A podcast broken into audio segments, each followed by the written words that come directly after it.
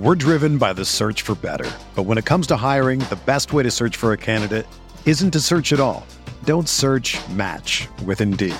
Indeed is your matching and hiring platform with over three hundred fifty million global monthly visitors, according to Indeed data, and a matching engine that helps you find quality candidates fast. Ditch the busy work. Use Indeed for scheduling, screening, and messaging so you can connect with candidates faster. Leveraging over one hundred forty million qualifications and preferences every day, Indeed's matching engine is constantly learning from your preferences. So the more you use Indeed, the better it gets. Join more than three point five million businesses worldwide that use Indeed to hire great talent fast. And listeners of this show will get a seventy-five dollars sponsored job credit to get your jobs more visibility at Indeed.com slash Blue Wire. Just go to Indeed.com slash Blue Wire right now and support our show by saying that you heard about Indeed on this podcast. That's Indeed.com slash Blue Wire. Terms and conditions apply. Need to hire? You need Indeed. When you need mealtime inspiration, it's worth shopping Kroger, where you'll find over thirty thousand mouthwatering choices that excite your inner foodie. And no matter what tasty choice you make, you'll enjoy our everyday low prices, plus extra ways to save, like digital coupons worth over six hundred dollars each week. You can also save up to one dollar off per gallon at the pump with fuel points. More savings and more inspiring flavors make shopping Kroger worth it every time. Kroger, fresh for everyone. Fuel restrictions apply.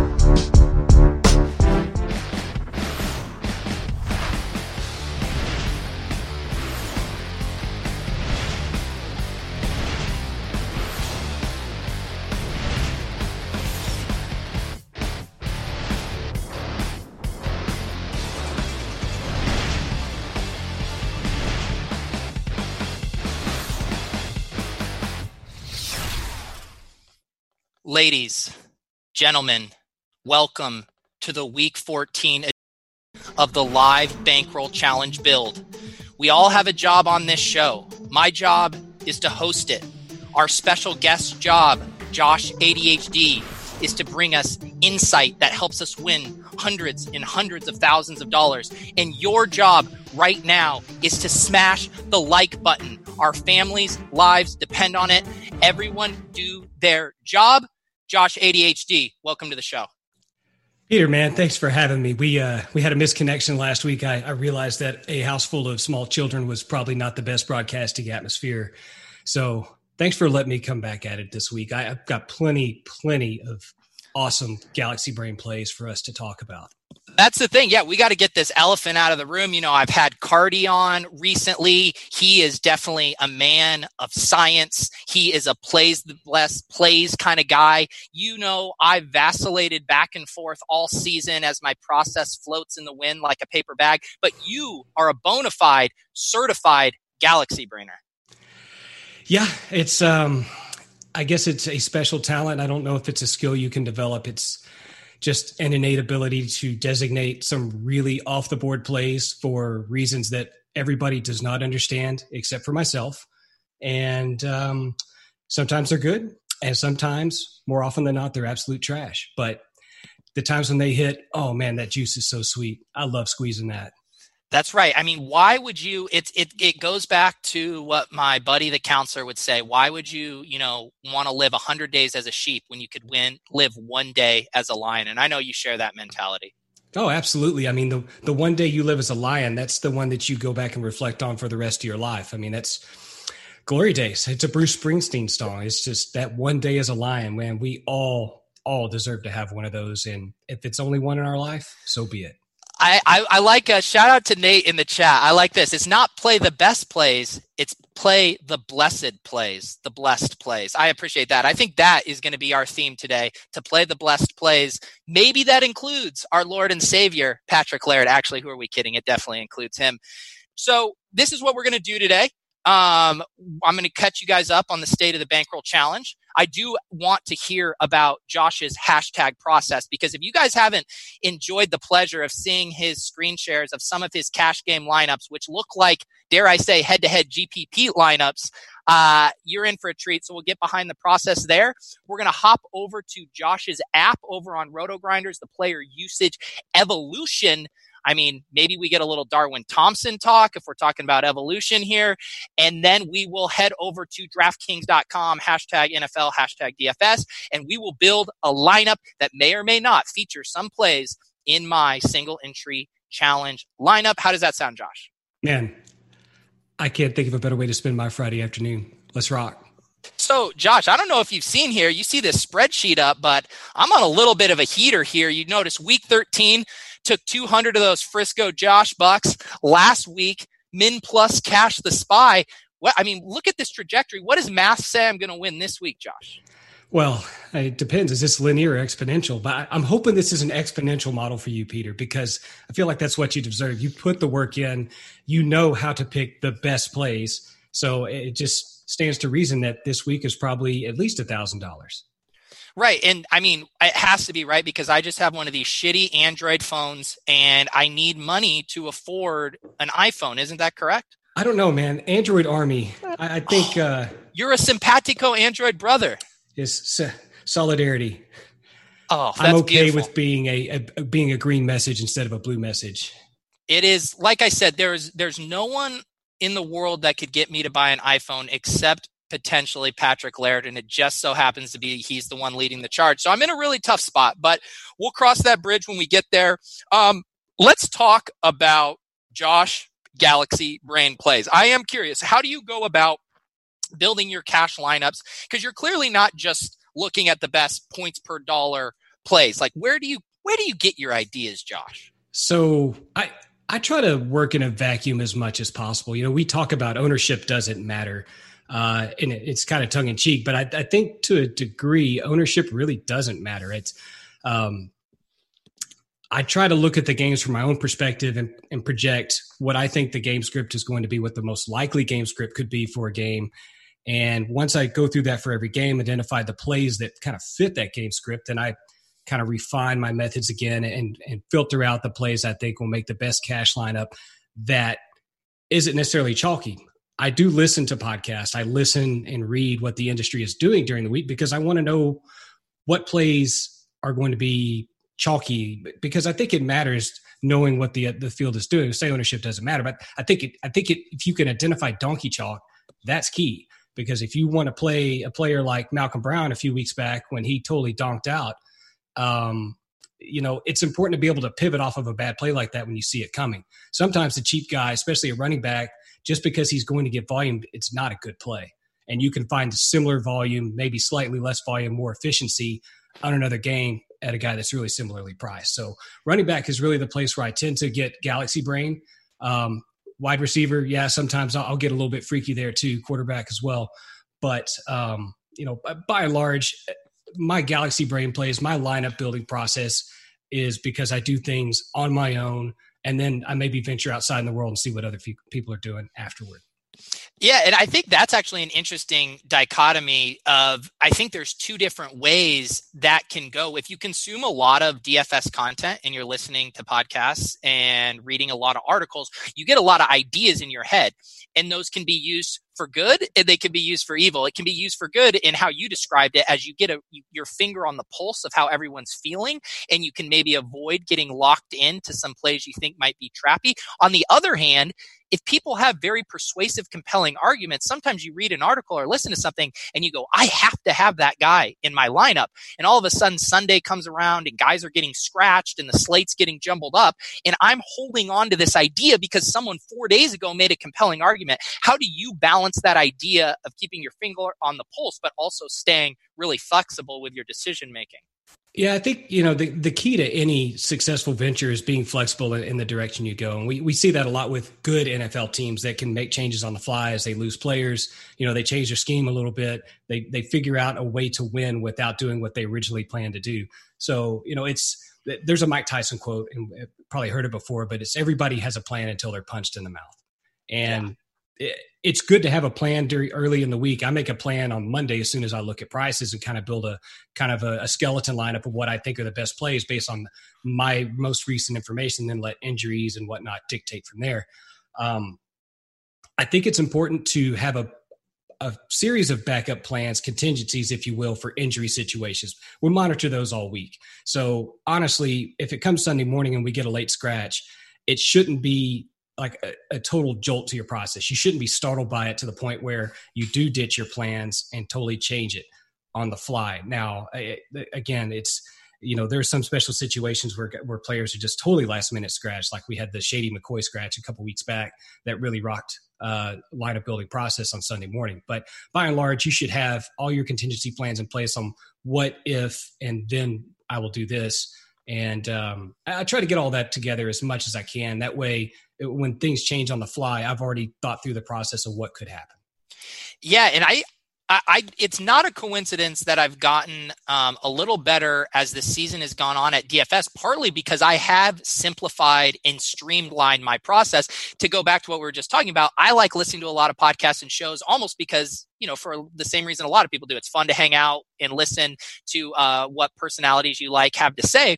On the other hand, though, I think what I've learned is earlier in the week, I like to have my macro opinions. What games do I want to target, you know, but not get in the micro and be like, I have to have Mike Evans this week. And then come Sunday, I know my macro thing. I'm going to focus on these games. These are the totals. These are the pace up spots I like. And then I'm going to get in the micro and build those lineups and be really flexible with the late scratches. Because it was when I would be doing the building lineups on my dumb Android phone, and I'd stare at that lineup come Sunday and be like, but I made this on Tuesday. Tuesday and I love it. I don't want to adjust it. So when I stopped doing that and handled the micro on Sundays, that's when I actually started to see improvement. Yeah, I think the the process you talk about there, I think it's the right way to handle it. I mean, you have a lot of clarity on Sunday morning when you've already thought through all the macro. I, so I, I really like that you've kind of, your your process has evolved. You've grown. God, you've grown so much, Peter. I'm so proud of you. Man, I just, I'd give you a hug right now if I, if I were in Costa Rica, but you know, it's, I, I think that's a good way to handle it. And, uh, you know, the fact that you've recognized that your process has had to change or has grown over the season because you want to win, you want to be profitable. I mean, it's it, anybody that wants to be a good D F S player, I think they should listen to the words that you just said and take them to heart. Thank you, brother. And you talked about Peter's usage evolution. Well, here's a segue, guys. You want a segue? We're going to talk about the Player Usage Evolution app. Josh, why don't you give us kind of a description? First of all, if people don't know about this app, I mean, what is what is wrong with you guys? But uh, this is where all the good stuff is. We're pulling from this in, you know, the lineup H Q, uh, Gridiron I Q, all the I Qs and H Qs. Um, Josh, tell us about this app and how people can leverage it, and then we'll dive into some interesting stats uh, relevant for this week. Yeah, so this this app originated uh, back in twenty eighteen during the summer. Um, Roto Grinders got their hands on some S I S data, Sports Info Solutions, and it was game charting data. So similar to what Pro Football Focus does, or, you know, to some degree, uh, Next Gen Stats. And with this data, and it's all play level data, we are able to do a lot of things with advanced stats and metrics that other sites were unable to do. And, and still a lot of sites are unable to do. So what I did was, um, at the direction of, of the team at Roto Grinders, put together this app. And, you know, one thing that, that people want to know is, like, how can I get all the stats and all the info in one place where I don't have to jump between a bunch of different sites? And the, the aim of this app is to kind of solve that problem. So, you know, you can go through the app and look at snaps um, on a week-to-week basis and see how trends develop with players, teams, and whatnot. Uh, same with statistics. And then the real gem of the app, in my opinion, is the receiver alignment and the Q B pressure tabs. These really uh, pull into, into use the S I S data that we have at Roto Grinders and allow us to look really with a fine-tooth comb in, in, in some cases at how teams, you know, defend certain types of receivers, how, how they defend certain alignments of receivers, so slot or flank. Um, and then on the flip side of that, you know, what offenses and even specific players are doing on a game-to-game, week-to-week, or even, you know, um, a quarterly basis, depending on how you want to filter out the app. So, you know, what I get out of this app is I can go and quickly assess, you know, is uh, is a new player's usage in an offense, is it fact or fiction? Um, and, and I could do that by looking at the weekly usage and seeing how they've been involved in the offense. And it's just, it's real easy to look at at a glance. The other thing I really like about this app uh, over on the receiver alignment section is you can see how defenses uh, defend the alignments. And that's, for me, that's really big, especially when I'm playing Showdown in particular. I can see, you know, where a defense may or may not be weak and really assess from a game script perspective how an offense will attack them, and then filter that down to what players are going to be able to attack them in that method. So, you know, in a nutshell, that's what this app does. There are tons of different ways to use it. Uh, there's an excellent video uh, on the Roto Grinders feed, I believe on YouTube, that steps through a lot of the different ways to use this app. And anyone that hasn't watched that video, or if you're new to this app, I really recommend you go and watch it. Yeah, we'll put that in the comments uh, or in the show description uh, for you guys too, so you can check that out. But I would like to go through and have us have you walk us through an example, because I think sometimes these apps can be a little intimidating. I know one thing, a, a lot of times you'll post these Q B pressure charts and they look cool and they look gorgeous. And yet sometimes I, even with my big old beautiful galaxy brain, don't know how to read them and interpret them. So why don't we start with the Q B pressure matchups thing, which I think is pretty cool. Maybe walk us through how you um, uh, how you read one of these charts. Yeah, so this particular chart, uh, I read this as, this is not telling me what to do with a with a matchup in particular, but what it says is it gives me indicators on what a matchup might do from a, you know, from a pass protection standpoint, what, what quarterbacks might see more clean pockets versus what they normally see. So let's look down at the bottom left corner. We see Minnesota versus Detroit down at the bottom left corner of the plot. So it, what we see here is that Minnesota offense, Kirk Cousins, gets to play Detroit, who doesn't create what we call a, is a, a lot of blown blocks. So you see on the left side, it's a true blown rate created. What that is, is a it's a Bayesian uh, regression against what the Detroit Lions have done from a pass rushing perspective over the last eight games. So that's a big way to say that it's a, a statistical method to assess what the Detroit Lions should do in the next game based on what they've done their last eight games from a pass rushing perspective. And how does that affect Kirk Cousins? So Eric Eager over at Pro Football Focus did some studies over the summer, and he deduced that um, clean pockets are the best way to judge how a quarterback plays. So if we know that a quarterback is very efficient in a clean pocket atmosphere, and we think that that quarterback is going to have more clean pockets than he normally does, then that tends to say that his efficiency should be better than it normally would be. So this is a long way to say that Kirk Cousins might have a really good matchup with Detroit this weekend from a passing perspective, even though a lot of folks think that this is going to be a run-heavy game from the Lions or from the Vikings. Interesting. And so an- another game I know a lot of people are interested this week is Carolina uh, at Atlanta. We see uh, Carolina down here too. So is the same thing maybe holding true for uh, Kyle Allen as well? Uh, it, it's potentially there. Now, what we did see out of Atlanta in the last three games is their their pass rushing increased dr- dramatically, starting with the New Orleans game after their bye. So they kind of reconfigured their defense to go after quarterbacks a little more than they were. So while we might say that Kyle Allen should face more clean pockets than normal, we have to think of it with a little bit of context of what's happened recently versus what happened in the eight-week window that this particular plot looks at. So this is a good place that we hop over to the defense tab right next to that.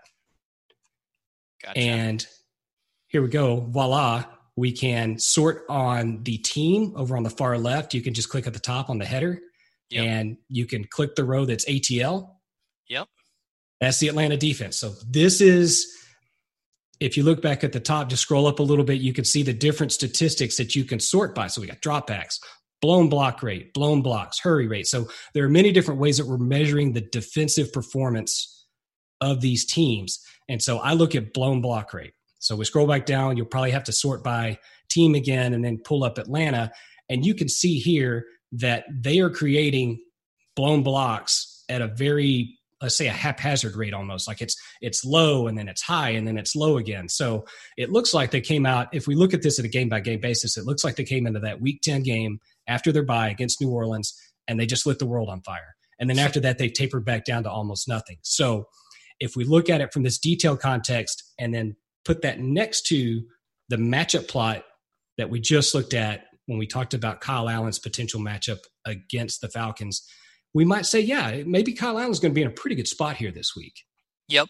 Yeah, I think Carolina is so tricky because I end up often liking uh, their games in a macro sense. You always like Christian McCaffrey. D J Moore has been so rock solid, a true number one. And then I end up liking the ancillary pieces. People want to talk about Ian Thomas this week. He's the stone man on D K. You got Curtis Samuel uh, with the way Atlanta gives up deep ball production. Let's never forget the Will Fuller explosion week versus them. So they're always an interesting team to try to untangle Uh, where you want to attack, because you definitely want a piece of them. Yeah, I think this will end up probably being one of those, one of the most popular games that's stacked this week, either in G P Ps or even or cash. I, so I, I think that the fact that you find you can look at this information and find reasons to stack a Carolina offense, and you can do it a multiple um, a multitude of ways. I think this data helps support all of the kind of the macro thinking that we came into this week with. Yeah. Let's, um, I now want to pop over to the receiver alignment stuff. And I have a game I'm very interested in for many reasons. Uh, this Jets, uh, Dolphins game. And I also like a lot of the pass catchers in this game. Uh, I like Gesicki. I like Parker. I like Robbie Anderson. I like Crowder. So maybe you could walk us through looking at this receiver alignment app and seeing maybe one of these guys who might have a better matchup more than the other. Yeah, so let's let's do that. That's um, I think that's a really awesome use case. So yeah, you're on the perfect tab. We're on the defense tab. Let's start there. And the first place I really like to start is on the yards per route mm. stat. Yep. And th- this is it's not a perfect stat. There's no perfect stat for receiving performance, but I do like to see how defenses perform and what kind of yardage they give up per route run. So all right, so we click on that and we can sort on sort on team. And what I usually do is sort on team first. And if I have a, a particular matchup in mind, I'll go ahead and just go select those two teams there, click on their rows and make them blue. Oh, I got you. And now, now when I can sort by the different alignment, by the different formations, so left flank, slot, tight, backfield, and right flank, those colors stick with the rows. And you can see really quickly how these two defenses stack up with the rest of the league. Gotcha. So, yeah, so when I just searched by left flank, it put Miami down at the bottom there. Yep. And it's it's pretty interesting to note that, that you know, teams are attacking, like you look at yards per route run, so you'd want to click it twice and get, because it'll put the worst team at the top, the most yards per route run given up. So if you do that, then... Um, Sorry, what do I need, what, what do I need oh, to click on that? Click on, click on left flank again, so yeah. It'll sort it the other way around. Oh, gotcha. Yeah, yeah, yeah. So... You know, left flank, Miami is the worst team in pro football over the last eight weeks from a pure yards per route run metric. Dare so this, I, if I translate this, um, would it in English be, this is Robbie Anderson's season? Ah, good question. So this is a good place to go look at the receivers tab. Okay. So if we click on the receivers tab, I would recommend um, filtering the teams down to the New York Jets, which will be up above, up at the top. Oh, gotcha. Oh, yeah. Click off of that and scroll up a little bit more. Yeah, right there and select teams. Okay. And you can, and what you will want to do is scroll up there and click none, none. And then scroll down and click New York Jets. There we go. Look at this. I'm getting a handheld tutorial. Sorry, I'm not at my new normal computer setup this week, so my mouse, my setup's all a little more wonky, but we'll get there. We'll get there. Okay, so now we got that. Now, uh, what filter do we want to use now that we got the Jets queued up? Okay, so one one place we can look is, since we did look at yards per route run for defensive side, we can click on the same thing for offense. That's right. We got that. And then you can double-click on left flank and sort that. Oh, Ooh, and look here. Interesting. So now we see that, in fact, Jamison Crowder is the leading receiver on the Jets from a yards per route run perspective. And he's run four hundred nineteen total routes. Now, that's across both flanks, the slot, and the backfield. So if we want to get some context here, we can click up above on the statistics side, look at route split. And what route split tells us, uh, look up, up, up. Oh, there it is. Yeah, right there. Got it. So we can look at route split, and you could sort by left flank.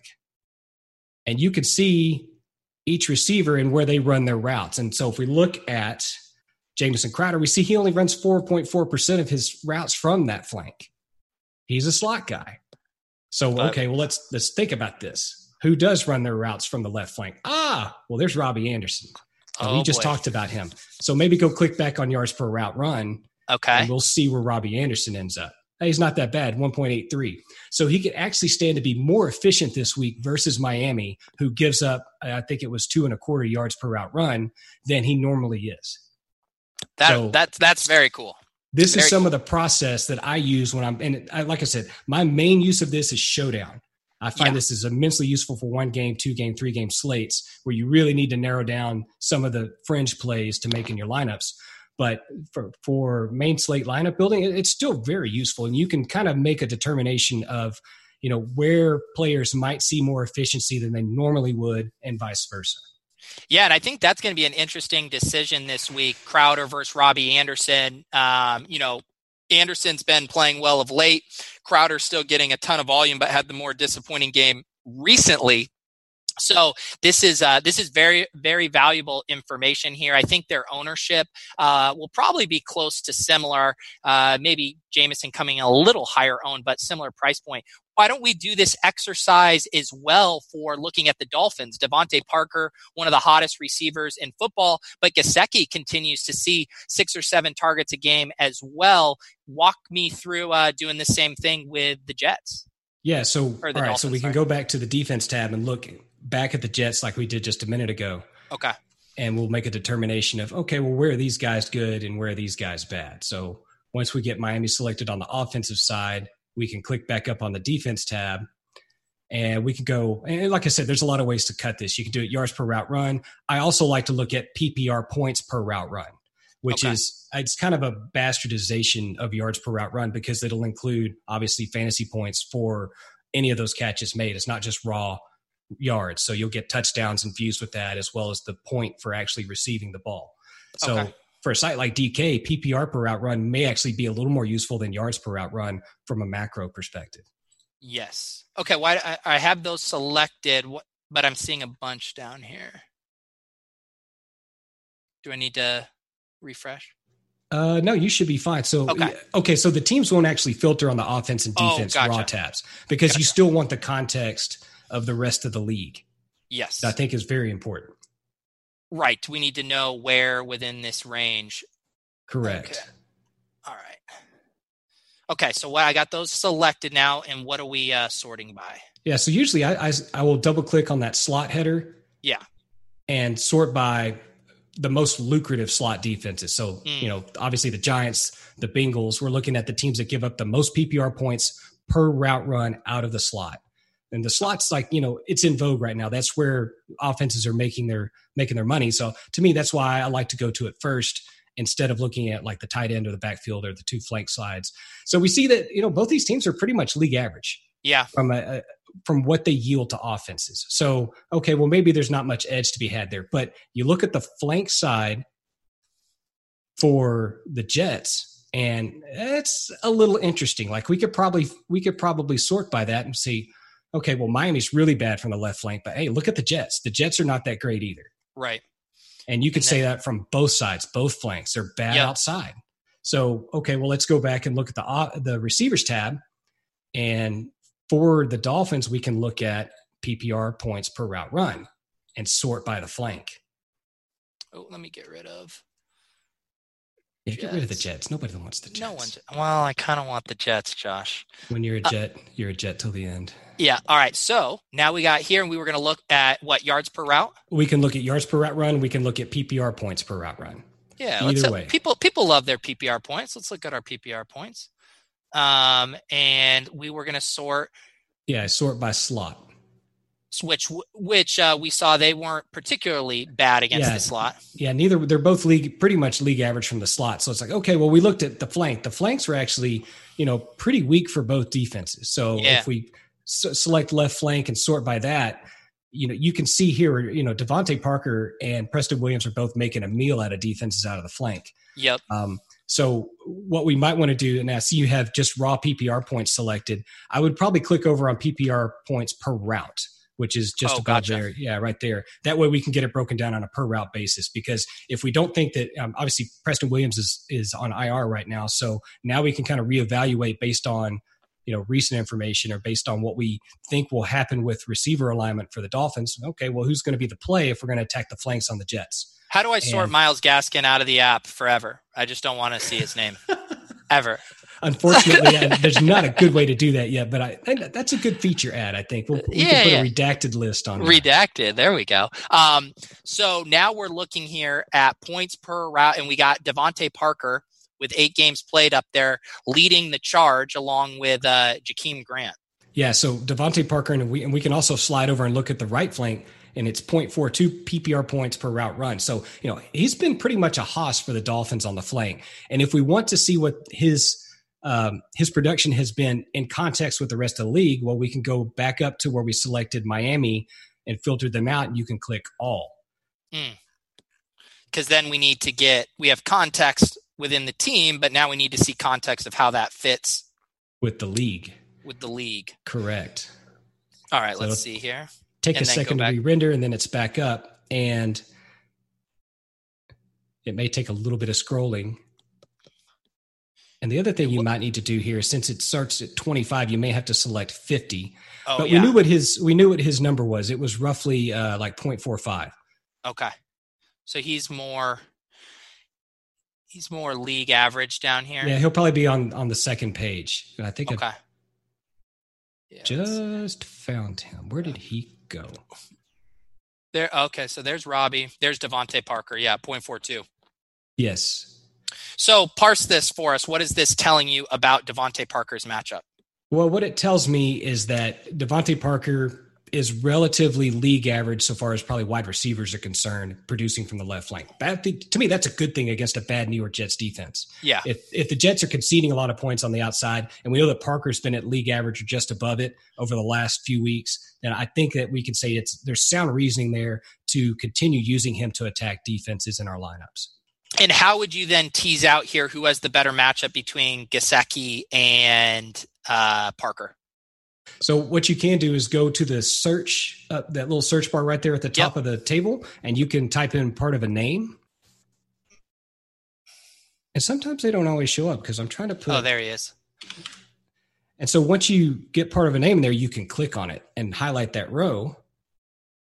Ooh, so he's point nine four out of the right flank. Now, and then, so the context we have to think about there is, okay, well, how many routes has he run out mm. of the flank? And again, this is where this app is really helpful, but, and you, but you flip flop back and forth a lot. So it's like, okay, well, if, if he's really good out of the flank, is there, are they even using him that much? Because that type of production will typically say that eh, maybe not so much. So, so there's eight there for the right flank for Gesicki versus, uh, so he's not running much out of it. Oh, so his, his snaps get tagged as tight, tight end. Um, not tight end, but if if he runs a, a route from a tight end position, so he's tight with the line, yeah, then they'll they'll call it tight. Gotcha. Otherwise, and, it and that's usually within I think two I think two to three yards of the of the offensive line, or maybe okay. it's even within the hash. And then once you get outside that range, it's considered a slot alignment. Okay, and so yeah, so slot and tight though, you're segmenting out those things as separately, even though they're both, you know, closer to the, the line than the flanks. That's right. Okay. That's right.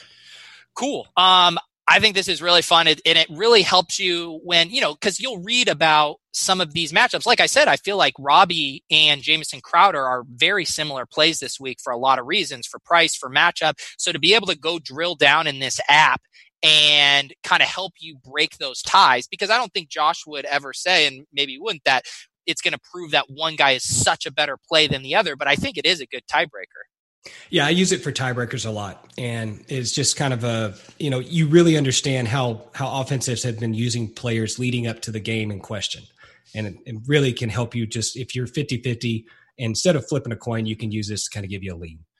All right, I'll let the chat get one more question. I got to do mine. I wanted to get granular with the Jets and the Dolphins. If someone has a specific receiver situation they would like to see us take a look at, um, we will do that before heading over to make a lineup. But while I get one of those questions from the chat, Josh, why don't you just tell us, I saw you quote retweet uh, our show about the Swolecast on how this slate was kind of stumping us. What is your feel right now as far as, you know, value opening up, or why this might be a weirder than usual slate? Um, I, you know, to me, the real question is, what is Carolina going to do? It's going to be a popular game, but now that they've changed the regime, they, I mean, they've, they've drawn their line in the sand. They're, they're going to be an analytics organization. They have the future to think about. So what is Carolina going to do? I mean, we can't assume that they're going to maintain status quo that they've had the entire season. I mean, it's, is, is Christian McCaffrey going to be a, a ten thousand dollars running back the rest of the way from a usage perspective? Are they going to taper him off? Or like, are they going to back him down to sixty to seventy percent of the snaps in um, in a way to preserve him for next season and season after? I mean, it's he's he's had a massive workload, and I, I have some questions about his usage. I also wonder if Kyle Allen's even going to play a full game. I mean, could yeah. they bring in um, Will Grier in the game on Sunday and, and give him a shot and see what he can do? I mean, it's just, to me, there's a lot of murkiness on one of the main games on the slate that people are targeting that gives me some pause, and so I've, I've kind of backed off the game a little bit. Um, I'm still interested in it, but I think until I have more information, I don't know if I want to just, you know, press on regardless with that one. It's also tough because things aren't as clear now on the Falcons side of the ball either. I mean, you got Julio back, you got Hooper back, Freeman's getting back to health. You know, Ridley was kind of the, the big beneficiary of those target bumps, but when Hooper was playing, Ridley was really kind of down in that four to five target game, which really hurt him. So now that's kind of a, a mess, and Hooper's just outrageously expensive too. So I don't even know how you can use him with some of the better options at tight end. So yeah, I don't know what to do on the Falcons side either. Yeah, it's it's pretty difficult this week, and and again, that's uh, this is another team that in my in my thinking they're in a total evaluation phase now. Are they going to go out and do their status quo? I, I think that's probably the case, but you know, how healthy is Julio? How healthy is Hooper? They say they're good to go this week, and they practiced all week, but you know, I, I still have some reservation of whether those guys are going to look like they did in week four versus, you know, what they could look like this weekend. So, you know, I, I just I have a hard time going one hundred percent on on players that I haven't seen as they return from injury. Yeah.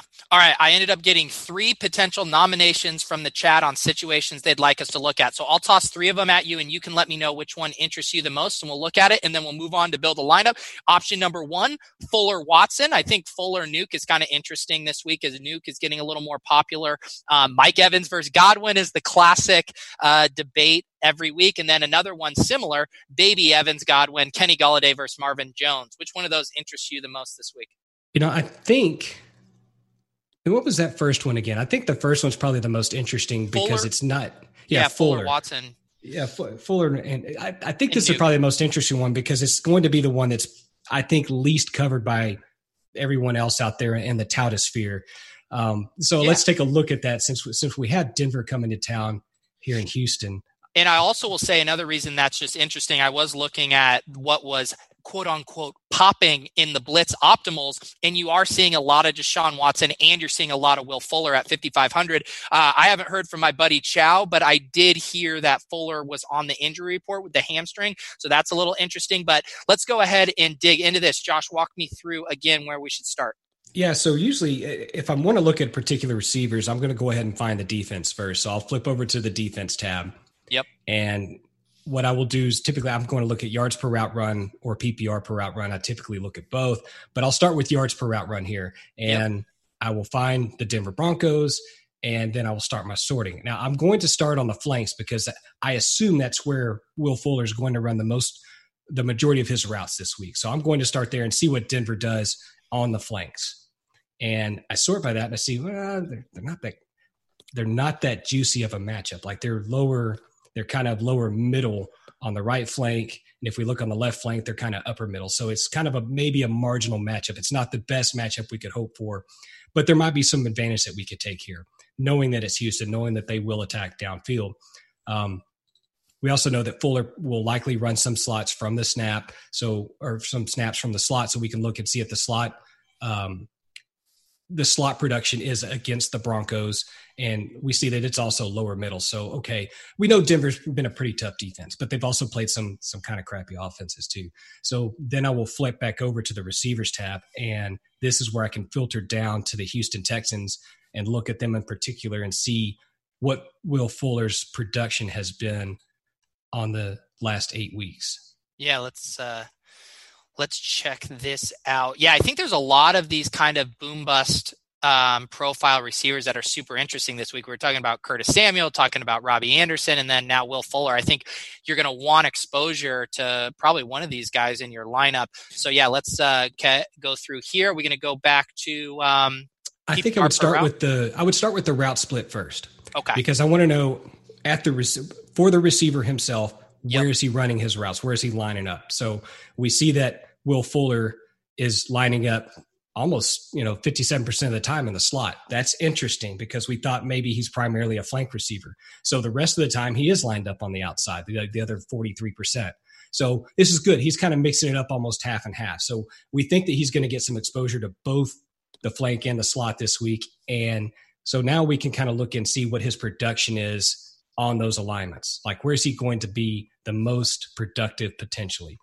And we see that over the last four games that he's played out of those eight weeks, like he's made his money on the left flank and the slot. Yep. And the right flank, not so much. What this is, is probably T D Luck for mm. the most part. But again, if, if he's been productive there and we think that he's going to be targeted heavily this weekend because Chris Harris Junior is likely lining up on DeAndre Hopkins, then we can maybe make a case that Fuller is the right play this week over Hopkins, or maybe maybe we don't even want to use Kenny Stills this week because his production pales in comparison to Fuller. Yep. So, you know, juxtaposing Fuller's production, the number of routes he's run from each alignment with what the Denver defense gives up, it kind of gives you an idea of, you know, is his performance going to be dragged down potentially? Is it going to be able to uh, increase in efficiency? And you can kind of make a decision of, yeah, this is probably a pretty good play this week based on that. Yeah, and I think another thing that is interesting too will just be, you know, obviously the DeAndre Hopkins price at seven point four versus five point five. And uh, sorry, Devin, I'm going to have to ex- do this a little bit bigger to see my percentage owned here. Um, we also have DeAndre Hopkins at sixteen percent. So you, not only are you saving nineteen hundred dollars, but where do we have Fuller down here? I mean, I'm going to have to probably scroll there. We have him at eight percent. So it seems like if they're both getting moved around the formation a lot, and it's a good matchup for both of them, uh, Fuller seems like a decent play. Yeah, I think, you know, when I initially looked at this matchup, I had already targeted Houston as an offense that I wanted to have in my lineups this week. And my instant thought was, I want to play Fuller. Yeah. I don't want to play Hopkins. I want to play Fuller. That was my gut instinct from the very beginning. And, you know, there's a little bit of recency bias mixed in with my thinking here because I watched him drop a deep bomb touchdown last week against the Patriots, something he probably should have had. And then on the very next play, it was Kenny Stills that got it. Yep. So my thinking is it's kind of that Evans and Godwin conundrum is, okay, well, this week it's got to be the Fuller week, right? That's what my recency bias is telling me. So yeah. I could take that and I could go look at the numbers and say, you know, is my gut giving me the right direction this week? Or do I, is it really just, you know, these rosy sunglasses I'm wearing? Yeah. Why don't we use that as a segue to pop over to build our lineup here? And I mean, I'm not going to force you in that direction, but if you want to lock in your boy here, I'll let you lock in a stack to kick us off here too. Is that the direction you want to go, or you want to go get uh, something else going? Oh, I mean, if we're going to go Galaxy Brain, we got to go Galaxy Brain, right? Let's do it. All right, so my Galaxy Brain play this week is Mecole Hardman. Whoa. Okay, you weren't kidding. All right, you have the floor. Let's do this. He wasn't even on my radar. I don't even know how much he costs. thirty-eight hundred dollars. Let's do it. Yeah, so here's the case for Mecole Hardman this week is the New England Patriots. Common knowledge, I think, is that they will take away the best option in the offense. Now, the question is, what is that option for them this week? Is it Travis Kelce or is it Tyreek Hill? Last season, when they played against Kansas City in the A F C Championship, they put Stephon Gilmore on Travis Kelce to take him away. And they bracketed Tyreek Hill. Now, both of those players ended up doing pretty decent damage in their own right. But if that is the case, if that's how New England deploy their defense this week in a concerted effort to stop the top two playmakers, and we don't want to play Sammy Watkins because we think he sucks, and we don't want to play Demarcus Robinson because he's not that great, then, you know, to me, Mecole Hardman is what we want Marquise Brown to be this week. Like Marquise mm. Brown is that low snap, low route run, high ceiling player. And Mecole Hardman can be the exact same this week. Mecole Hardman could run twenty routes in the game and he could score thirty fantasy points based on the role he has in the offense and based on his ability to completely break a defense with his speed. So again, it's a bit of a galaxy brain play. We're getting weird here, but I can make a logical case for why this might be the week to drop him in your lineup at one percent owned. Yeah. I mean, I think, I, I think the only, when you're poking holes, like I'm just pulling up his target share, right? Where it's like last week, he didn't get a single target. Um, he's been around ten percent target share there. Um, I think the real issue for him is probably the fact that he's splitting snaps with DeMarcus Robinson, right? Yeah, and he's, I think the team views him as like a one-for-one replacement with Tyreek Hill. So if yeah. Tyreek Hill plays a full complement of snaps, why are they putting Hardman out there? So again, yeah. this is why his ownership will be suppressed. Yeah. But if Kansas City wants to win this game, why wouldn't they put their best speed weapon out on the field that's not going to be bracketed and not going to be blanketed with Gilmore? And, and here's the reason why I don't mind this play because, well, one, you want exposure to this game. We know there's going to be a lot of points. Um, we know that it's a little harder to attack this game. People are still afraid of the New England defense in some respects. Um, the Chiefs guys, the premier options are super expensive. No one knows what to do with the Patriots outside of Edelman. Uh, it could be a Sony game, could be a White game. So I like the idea of tacking these games with really cheap, low-owned guys. I mean, that's how you do want to get exposure to it. But I will say you have blown my mind with this galaxy brain, but I like it. I like it a lot. Well, I, I'm glad you appreciate the galaxy braininess of it all. Well, and I like to now, okay, well, here's a here's a question. Um, is this um, do you like Hardman as a one-off play, or do you like attacking this game in a in a bigger stack kind of way? I think from a tournament perspective, I think it's a great game to attack. So I don't have any issue stacking him either as the run back or as part of the stack option. So if you wanted to run, you know, Mahomes, Hardman, and Kelsey, or yeah. Mahomes, Darwin Thompson, and Mecole Hardman, I mean, that's a pretty interesting stack that's going to get really low ownership percentage and gives you like a really cheap way to get exposure to this game. Okay, I like that too because – what's really fun, I, I really am into Darwin. We saw today Damian Williams ruled out. We know Darrell Williams to the I R. I have rallied against LaShawn McCoy. I've done my boots on the ground film analysis when I was in Mexico. They had no interest in using him until Damian Williams got banged up.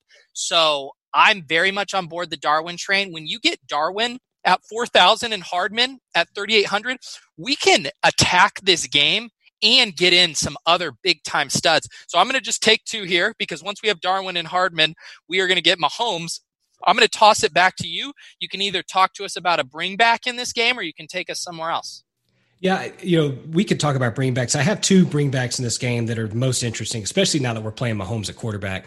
The I, I do want to say one thing. A stack like this, you because you're playing two of the, you know, really they're satellite ancillary pieces of the passing offense, because you have Mahomes with them, if Tyreek Hill or Travis Kelce go off, you've got a piece of it, right? Because you have Mahomes. So you're going to get a chunk of it anyway. So it's it's a little bit of an insurance policy in case Thompson and Hardman both donk out. Um, so if we want to talk about bringbacks here for New England, uh, to me, the, the two best options are Sony Michel and uh, Julian Edelman. Yep. Edelman, to me, is pretty obvious. It's his target volume. Uh, I, I just don't think that Casey is going to be able to defend him. I think he's going to see twelve targets and catch ten of them. So yep. to me, his floor is incredibly high. I think he has a really high ceiling too. Now, folks have come back and said this this New England pass offense just can't score anymore, but it, I think they can this week. So I, if they can this week versus who cares what they did in the past, I, I think this week they have a good matchup. I think they will be forced to score points, and I think they'll be able to do it. So if I think that's the case, Edelman's ceiling gets higher than it might normally be in a matchup, and I kind of like him as a bringback. The reason I like Sony Michel is I think that the other part of this is, you know, Edelman is a ball security option in the passing game. He gets a lot of targets, but he's also say he's a chain mover. Um, right. Michel's kind of the same thing for the Patriots if they want to run the ball. If they want to protect the ball, they want to keep Kansas City offense off the field. It makes a lot of sense for them to go with a power running game, much like they did in the A F C Championship. You know, yep. they, they ran Michel right down their throats. And while they may not run that same game plan again, I think it's probably their best way to kind of, you know, mute out the potential ceiling game that K C could have here. So either way, I think these are both kind of high floor, um, potentially high ceiling guys that Michel could get in the box a couple times. The yeah. options of a one-off run back. Yeah, I think le- I'm going to steer us toward Edelman just in that we have some more risky galaxy brain type plays in Darwin and Hardman. We look at here Edelman's target floor, ten, twelve, twelve the past three weeks. We know he's going to get those ten targets and give us a really high floor there. Sony, we've seen his usage, you know, yanked around. Rex Burkhead can sometimes be a thorn in his side. A negative game script can be a thorn in his side. So why don't we lock in Edelman, because we already know that this game or this stack that we have is going to be pretty damn unique. But I will then, because I kind of uh, hijacked your pick there, I'll let you, I assume we're going to venture out of uh, New England now. Uh, I'll let you take a stand somewhere else in what I assume would be uh, one of your other favorite plays on the slate. Yeah, I've got, I've got quite a few. That's that's part of the problem with this week is now that we have all of these games back on the slate, the bye weeks are over. There are a lot more compelling plays than there normally are. So you can, you know, there's a fog of war to some degree of, of just really trying to distill down which ones are the best. So we got K C New England out of the way. That's good. I think a, a game that many people are going to try to attack, we talked about it a bit already, is Indianapolis and, and Tampa Bay. Um, I, I have some interesting plays there. We can get Galaxy Brain on that game really quick too, right? Because, you know, th- there's plays that people have talked up all week, all across the industry that are way, way low priced, on min price in some cases, that we could insert in this lineup. I don't think we need to do that now, though. We've got a cheap K C stack, so we can yep. get a little bit higher priced. I like a wide receiver stack in this game of either two Indy receivers or both Tampa Bay receivers and run like Evans and Godwin in the same lineup. Wait, but would you would you do that without Winston? See, that's that would give you some variability on the field, right? Because yeah. anybody that's going to stack this game would try to stack all three, but I've got Mahomes already, right? Yes. Because I wanted a piece of the K C offense. So the way to get basically access to every bit of Jameis Winston without having him is to play both Godwin and Evans. That's it, man. You, uh, I've tried to rep being a Galaxy Braider. I mean, Josh, you are you are making my nerves. I'm just thinking about this lineup right now, and I've just realized I might be a fraud Galaxy Brainer. I, I might not even be able to hang with you, dude. Oh, no, no. You are the master Galaxy Brainer because you have given us the Laird and Savior. Well, yeah, we haven't even got to him yet. My goodness. Well, why don't you tell me your favorite uh, plays on the on the Colts side, too? Maybe we can meet in the middle with one of each. Yeah, so if if I were going to attack this game, I think I would have Jacoby Brissett at quarterback over Jameis wow. Winston. And I would go ahead and run that same Tampa Bay receiver stack back at him. And so the question then becomes, do I do I go like full game stack here and, and either put Pascal or Paris Campbell with Jacoby Brissett or Jack Doyle, who's going to be really popular tight end play anyway? You know, it, this is if you think this game is going to shoot out and get up into, you know, fifty-five, sixty total points, then I think it makes some sense to say that, okay, well, Brissett's probably going to be, you know, party to twenty-four to twenty-eight of those points. You probably need to play him because he's a lot cheaper and gives you access to Evans and Godwin. Yeah. Why don't we, why don't we play Evans and Pascal together? What do you think I'm cool about that? that? Yeah, I'm cool with that. I think that's, I think that's the way to run because if, what I saw today earlier, and I can't remember the player's name, unfortunately, but the slot corner for Indianapolis is going to be out this week. They're starting okay. slot corner. Okay. And that, so that's where Godwin runs a lot of his routes, right? So it, you folks, I think, are going to start leaning more toward Godwin and away from Evans, thinking that Godwin's going to eat because he's facing the backup slot guy. Yeah. And yeah, I mean, that totally could be the case. But I think Evans um, is just as likely to go off and have a thirty-five point game this week as Godwin is. Yeah. I mean, it's Indianapolis does run a lot of zone, but we have seen them come out and run a lot of man against particular matchups. Evans excels in man, Godwin excels versus zone, but they're both great receivers. So again, I, I think you could, you could play Evans and Pascal. You could play Godwin and Pascal. I mean, there's a lot of permutations here to attack this game and not necessarily have to go, you know, full, uh, full bore at it with the quarterback. Yeah. All right. I dig it. I dig it. I think Pascal's going to end up being pretty unique because th- like we talked about, there's a lot of plays in that, you know, forty-nine to fifty-six hundred range. And I think he's probably going to go pretty overlooked there, especially with, I've, I've noticed the hype on Paris Campbell starting to ramp up as the punt option. And I don't think people are going to have the stomach to play Jacoby, Pascal, and Campbell. So I bet Pascal's kind of the forgotten guy. Yeah, I think I think that's the right the right thinking too. He's the most expensive of the receivers. I think folks will shy away and play either Doyle or, or Campbell.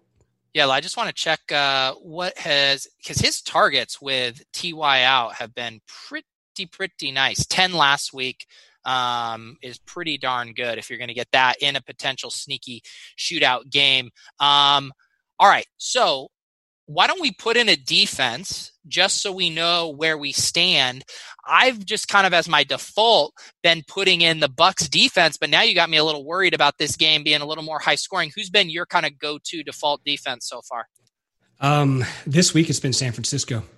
Really? It's okay. Yeah. Getting up to twenty-seven hundred. So on the road, the, on the Saints road in the Superdome. Yeah. All right, make your case, because man, Josh, you are you are true galaxy brainer, my man. Okay, here, here's my case. San Francisco has an elite defense. Yep. Um, the New Orleans offensive line can be had. We saw that against Atlanta a couple weeks back. I know that San Francisco would go to school on that tape a little bit and devise some ways to get to Drew Brees. Uh, Drew Brees doesn't have the big arm anymore, right? He's a short arm passer. Uh, and, and I think that while Michael Thomas and Alvin Kamara will both get theirs, I don't think they're necessarily going to get in the end zone. I think San Francisco is going to put enough pressure on this offense to where they're going to struggle to score points. I think this is a low-scoring game. Uh, and when I, when I say low-scoring, I think it would be sixteen to thirteen or sixteen fourteen, real easy. And if that's the case, and we know that New Orleans wants to throw the ball, man, give me all of the San Francisco at twenty-seven hundred. Yeah. All right. Wow. Yeah. I think uh, it's this is a battle of Algiers, because we all know Derek Carty. He loves him some Saints at home. Uh, in the Superdome, Drew Brees also very cheap, but uh, San Francisco, very good defense. So it, especially if we know Alvin Kamara is going to be incredibly popular, right? Um, so if playing the San Francisco D and fading your Saints in this build, um, not that we needed to get any more unique, but it's pretty damn unique. Um, I'm going to put in a tight end just because we're going to have money to play with here. I really like Darren Waller this week. What do you feel about that? I think it's a great play. Absolutely. Yep. Now that, that Hunter Renfro's not in the lineup, we know that for sure. I think Waller's an awesome play. Um, I, I do have a, had the idea that Oakland will struggle to throw the ball on the flanks. I mean, it's kind of a struggle for Derek Carr anyway. Uh, Tennessee's a pretty good, decent pass defense. So I think I think Waller's a great high floor play. Okay, so that leaves us with a very nice, Josh, sixty-nine hundred at running back. It obviously takes us out of the consideration for the high end type guys, but still leaves some interesting names. Do you have a favorite mid-tier R B in here? I don't necessarily have a favorite. There's a lot of guys I like that I think could go off. You know, I, I think it could be Melvin Gordon. I think it Joe, I think Joe Mixon's an awesome play this week. Yeah. Um, I think he's got a pretty good matchup. The other thing that we could do here, if we wanted to back out Waller, I really like that play, but if we wanted to back out and get a little bit cheaper, we what could, happens yeah. if we put, what happens if we put McCaffrey in this lineup? How much money do we have left? Yep. We got twenty-four hundred. I don't think we have quite enough to uh, ah, tight we miss, we miss Ian Thomas bad. by a hundred. Yeah, so you can't yep. stick Ian Thomas in there. I'm not we sure if I'd want Dalvin. to run a Carolina stack anyway. Yeah. Okay. So yeah, Dalvin, I'm afraid of Dalvin this week. Yeah. Even off and I think a lot report. of folks will be. So, I, I mean, they, they say he's going to play. I think if, if I were going to be in this matchup or, or, or target this matchup and think that they're going to steamroll Detroit, I don't see where Dalvin gets enough work. I think it'd be a lot of Madison, and they try to preserve Dalvin for down the road. So at that point, okay, well, who can I back down to here? Uh, I think there's a lot of, I think you have a lot of squabbles with all these players in the, in the eights, in the sevens. So let's go ahead and put Waller back in this lineup. I like that play. We're back. We're back. Um, yeah, I do think uh, yeah, I do think Dalvin Cook's interesting in that he's going to go way under-owned um, as people are afraid of the injury and pay up for McCaffrey. Um, I would also – I'm I'm pretty interested in Chubb in that I think he's going to be super low-owned too, whereas normally when we get these guys that are in juicy matchups, like one of the things I've been preaching all season is like, okay, it's Marlon Mack versus the Raiders or whatever, and we fall in love with these running backs that aren't catching a lot of passes, and you don't want to play them when they're high owned because their range of outcomes isn't baked into their ownership and price. But this week, I feel like Chubb is flying under the radar a little bit. Again, he's a guy that we can't fit in, but I am just curious, what, how do you view some of these guys that are a little more fragile with their range of outcomes? Yeah, Chubb is an interesting case because I, I think when, especially against a team like Cincinnati, that they, I mean, Cleveland should soundly beat this team. I don't know if they will, but I, I, they should beat them soundly. Uh, that's a Chubb game, right? I mean, Chubb yeah. should get twenty-five touches. And if we think Chubb gets twenty-five touches and a couple targets, I mean, it, at his eight thousand, it's, it, I mean, you get a little heartburn paying that price for Nick Chubb with the low target, a low target probability, but you know, it's, it's, it's like, he's basically Derrick Henry. And yep. So if I look at these two guys, what's their touchdown equity between the two of them? I think Derrick Henry's probably a lot higher than Chubb, but I, it's just as likely, in my opinion, that Chubb could go off for twenty-five points and, and Henry gets sixteen. So, you know, it, it, this is the conversation we're having. You know, okay. What about Fournette? Is Fournette going to be popular this week? I don't know.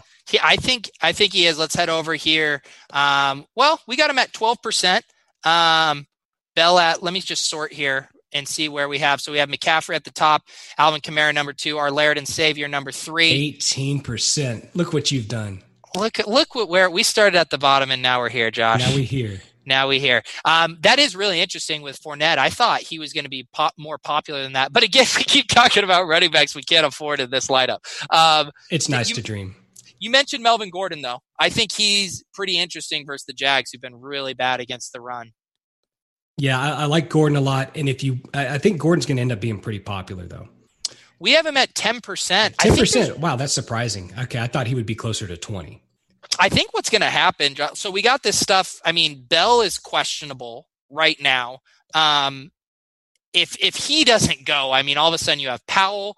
All of a sudden you have, we got Laird. We know McCaffrey and Kamara, I think, will be the two most popular guys. I think this mid-range um, is going to be really distributed between Fournette, Gordon, um, Chubb, Uh, Derrick Henry. I, I don't think any of these are going to catch a ton of ownership just because of the way things are breaking. No, I agree with that. So I, you know, I, I don't think you have any issue playing any of these guys. If you wanted to build permutations of this particular lineup and, and cycle running backs through there, I think right. This would be a good lineup to do it. So I, you know, out of that group and the sixes and even into the upper fives, I mean, you, it'd be easy to put Aaron Jones in there. It'd be easy to put Josh Jacobs in there, who nobody is going to play this week. Apparently I haven't heard his name at all. Um, you know, you could put Eckler in there. Eckler's the guy that's scoring the touchdowns for the Chargers. So, I mean, it's, there's a lot, there's a lot of flexibility here with how you want to play this lineup. And, you know, this would be one of the deals where on Sunday morning, you make a last minute swap at that one running back spot and you totally destroy your chances at profitability. But yeah, the funny the thing fun of it. With a lineup like this, you have the early slate. Um, so, you know, you know, if you're Mike Evans and you're Pascal hit, normally I'd say you have some late swap optionality. I guess you could swap off of Edelman in the flex to maybe Sony if you're behind, because Edelman will be more popular, but you don't need to do much late swapping, I think, with Darwin and and Hardman, because they, they are already the Galaxy brains. Yeah, absolutely. Well, I think at K C New England, that's an early kick, isn't it? No, that's the late game. That's yeah. the late game. Oh, four twenty-five. Okay. Why did I yeah. think that was one o'clock? Shame on me. Yeah. yeah. So I, Lots of late swap flexibility. I, I like that. And again, Gordon's a late game. You can you can use him with some flexibility if you want. Same thing with Josh Jacobs. If you wanted to play them at the second running back spot here, it's um I I like having flexibility in a lineup to bail out of um of maybe an early bad decision if things are going south. Okay, so the big question, Josh, in the heart of hearts, you look at this lineup. You leave five hundred dollars on the on the table. You rolling out a lineup. Is this a cash lineup? Is this a head-to-head G P P lineup? Is this a cash game lineup? Is this a Millie Maker lineup? How would you define this team? Um, I think it's definitely not a double up. I would not play this in cash. I might. I don't know. I might think about it in cash. I love it, Josh. Staying on brand. Uh, I might play this in cash because it's I, again. It, and Adam Levitan talks about this a lot too. Like, your cash lineup should have G P P upside. Right. It, it, you're not playing to get across the, the line. You're playing to blow the line away. So if your if your cash lineup doesn't have some of that ability to just go off, then you probably need to rethink your cash game strategy a little bit. Yeah. And that's I'm I'm probably way past that in the way I build my lineups. But again, I'm I'm chasing upside, and sometimes I will do it at the expense of a high floor. Um, yep. And you know, it, it it'll cost me some weeks, but a lot of weeks it ends up being good for me. So you know. Yeah, do I want to get this in cash? Probably not. I wouldn't recommend it to other people. It's my money. I'll do it. But, you know, I, I wouldn't say other people do it with their money. Uh, if I wanted to play triple ups or quints with this, absolutely. I mean, that's basically, you know, very small scale G P Ps type stuff with a flat payout. I mean, this would be a great lineup for that. So I would do it there and above. So multipliers and up, I don't have any problem with this lineup. All right, guys, there you have it. I brought on a true Galaxy brainer today, helped uh, me think about some different avenues to roster construction. Um, Josh, thank you so much uh, for your time today. Appreciate you having me, Peter. Enjoy Costa Rica. Thank you. It, it's, it all comes to an end. Vacation Pete is ending in a couple of hours. Um, the headset mic is going back in the shelf. I will not be accepting any more drive-through orders, uh, as I will be returning to the comforts of my own office and my Yeti mic and all of that good stuff. But thank you for joining me for Drive-Through Headset Week. Uh, thank you guys for hopping in the comments. Uh, thank you for playing this lineup in cash. Um, I will say we, I left the last running back spot blank on purpose, not to meet DraftKings terms and conditions, but rather because it's just so obvious that you fill this lineup out with Laird. Right, Josh? Oh, absolutely. Uh, absolutely. There's no other way to go.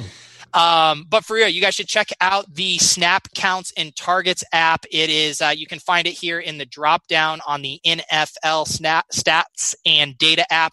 And you guys can get all granular now that we all learned how to use the app.